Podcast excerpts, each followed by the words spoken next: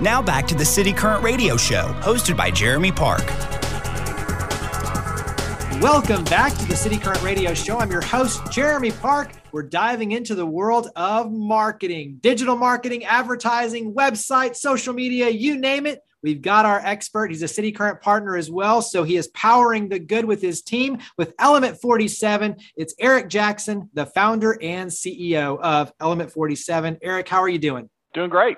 Good to be here. Absolutely. So you've been on before and you've told all the funny stories and tying it to Element 47 in terms of the name and coming up with the company, but give us a little bit of that context in terms of your backstory, coming up with the name Element 47, and then we'll dive into everything that's going on right now, latest and greatest. Yeah. So if you're of a certain age, you've probably had that going on vacation story with your family. You don't know how long you're going to be in the car. You don't know how much time has passed. We didn't have devices like we do now to tell us, and the only thing that we could go by were the signs on the side of the road or our parents. And so the questions, how much longer, how many more miles, when are we going to get there, are the questions that we ask our parents. And one day, my dad decided that instead of trying to answer those questions, he would just say 47. And we thought it was funny at first, and then we realized that it was basically the cue to stop asking me questions and bother the truckers as they pass by. So, and one day it came to me that, that same kind of thing happens with us all the time. We have people come to us, you know, give us just a little bit of information and then start to ask those questions about, you know, how long is this going to take? What's it going to cost? What will the result be? And without some real knowledge and diving in and peeling the onion, so to speak, we can't really effectively answer those questions. So, and oddly enough, the thing that really drives all of that for us is strategy. It's asking questions and creating a cohesive strategy. Well, we decided to call that the strategic roadmap, but based on the founding story. And I think my dad would find that funny. I don't know that he understands exactly what I do, but yeah. So, you know, and I know whether something's going to be successful or not by how can we shift the mindset of our prospect from, hey, I want to do this thing I've heard about or that I think is going to work, back to what is the strategy? Who are your best customers? How are we going to get in front of more of them? What pains did you solve for them? And what does your competition do? What sets you apart from them? Where do you want to be in the marketplace? You don't want to be exactly like them, probably, and how do you set yourself apart? So few companies have ever taken that deep dive and written all those things down and been very thoughtful about it. The best way to do that is not around a table of people inside the company, but to have somebody from the outside come in and guide and ask those questions that maybe you wouldn't ask otherwise, and dig for answers that you wouldn't know to look for. So it can be a, you know, you can either ready, aim, fire, or ready, fire, aim in marketing. And when I know that we have an opportunity when people come to us and say, I want to do this particular thing, and getting that mindset changed is crucial. Dive into the specializations on your end, and then we'll definitely talk about strategy versus tactics and some of those main mind shift changes that need to happen to be successful. But give us a scope of all that you do. Okay. Well, we started out just building websites 18 years ago, and so we've got deep experience there. Still have the first employee that I hired. He is a rock, the kind of guy that, you know, he's there to do the same thing every day, and he finishes. And that is the hardest part about being in that business, because things can linger. You know what I'm talking about. And it just seems like it's never going to end. But he's the guy that gets things done, and he's very technically oriented. And in order to really do a good job on the web, you not only have to tell the story the right way and have it look good, but it has to work technically across a number of platforms. So we're really adept at that. Gotten a lot of e-commerce work recently with the pandemic wreaking havoc on normal business patterns. We've gotten a lot of opportunities to help people get their products and services online where they can be sold. And for example, we've got one client that's in the healthcare space. They sell into healthcare. We've got two of them now. And they're not able to get in front of people like they used to be. And so they have to provide more information in an electronic format. So we also do some of the standard digital marketing things. We're creating content in many cases, so blog posts that live on the client's website. We want them to have their own site, be the center, the hub of everything that we do for marketing. Those blog posts, of course, serve to be bait, if you will, for search engines, and for we want the search engines to find it and rank it well for the keywords and phrases that we're trying to rank for. And those same things are going to attract the right people to that website. So we're constantly working on what we call organic search engine optimization. So getting their people to your site without having to pay. Another offshoot of that is pay-per-click. So for example, everybody wants to be on page one of Google.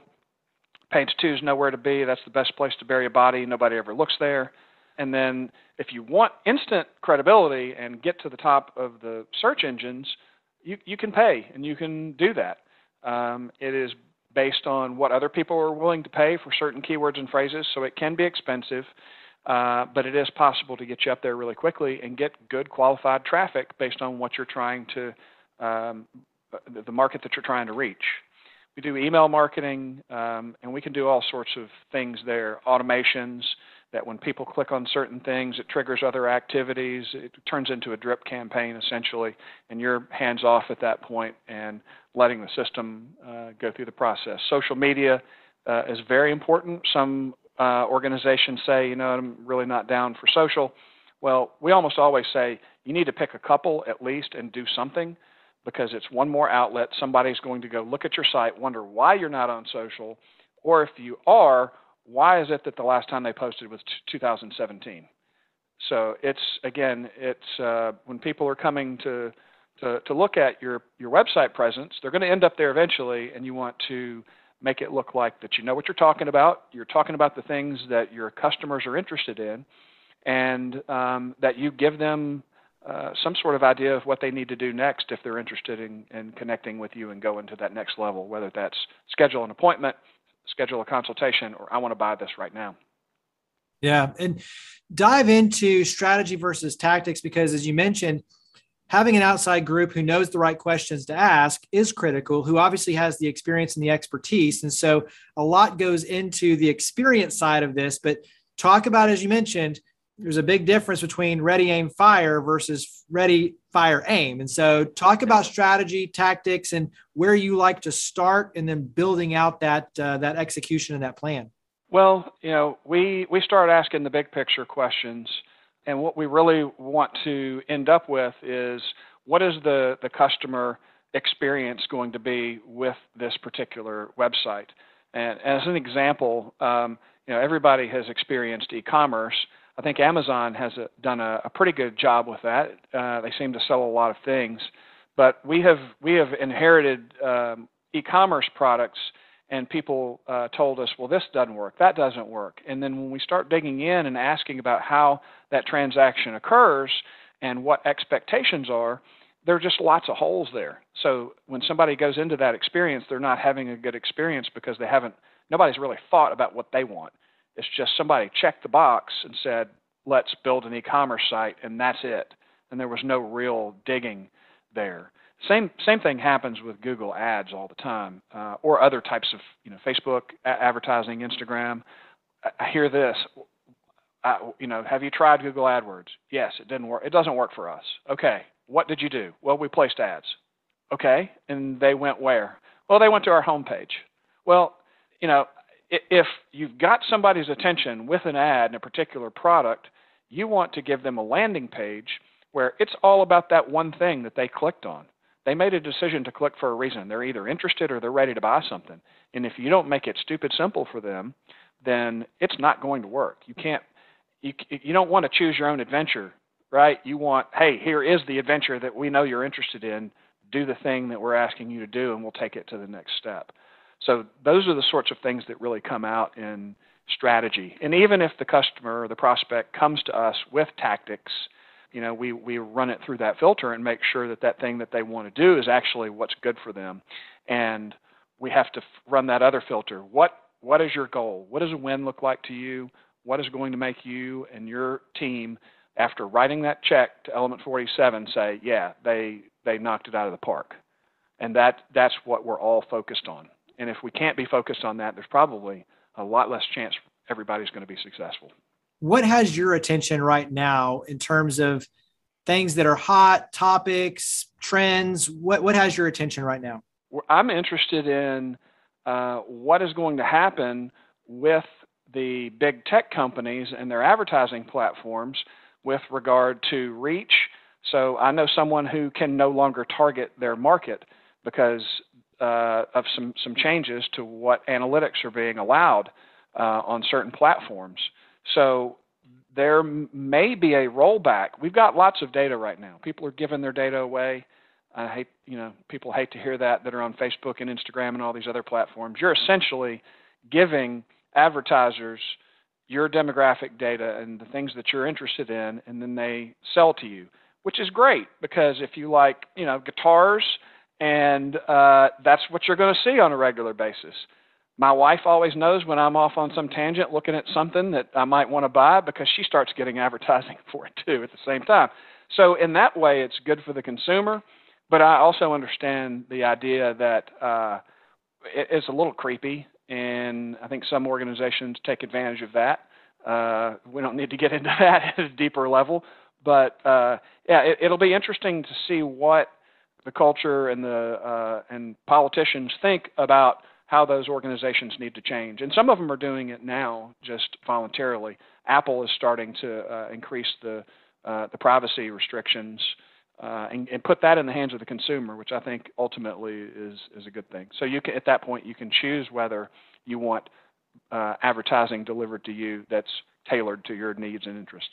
Give me one tip, and you've kind of given a couple throughout, which is really good, but especially on the call to action with the point that if someone is seeing an ad, then you need to have a call to action that is specific to that product or service. So that way they can activate right on it. But give me one more good tip when it comes to digital marketing and storytelling and tying in that you would encourage for all businesses. I would tell you that the most important thing is being authentic, more so than even being super polished and looking, all Hollywood. You want people to understand what your organization is like.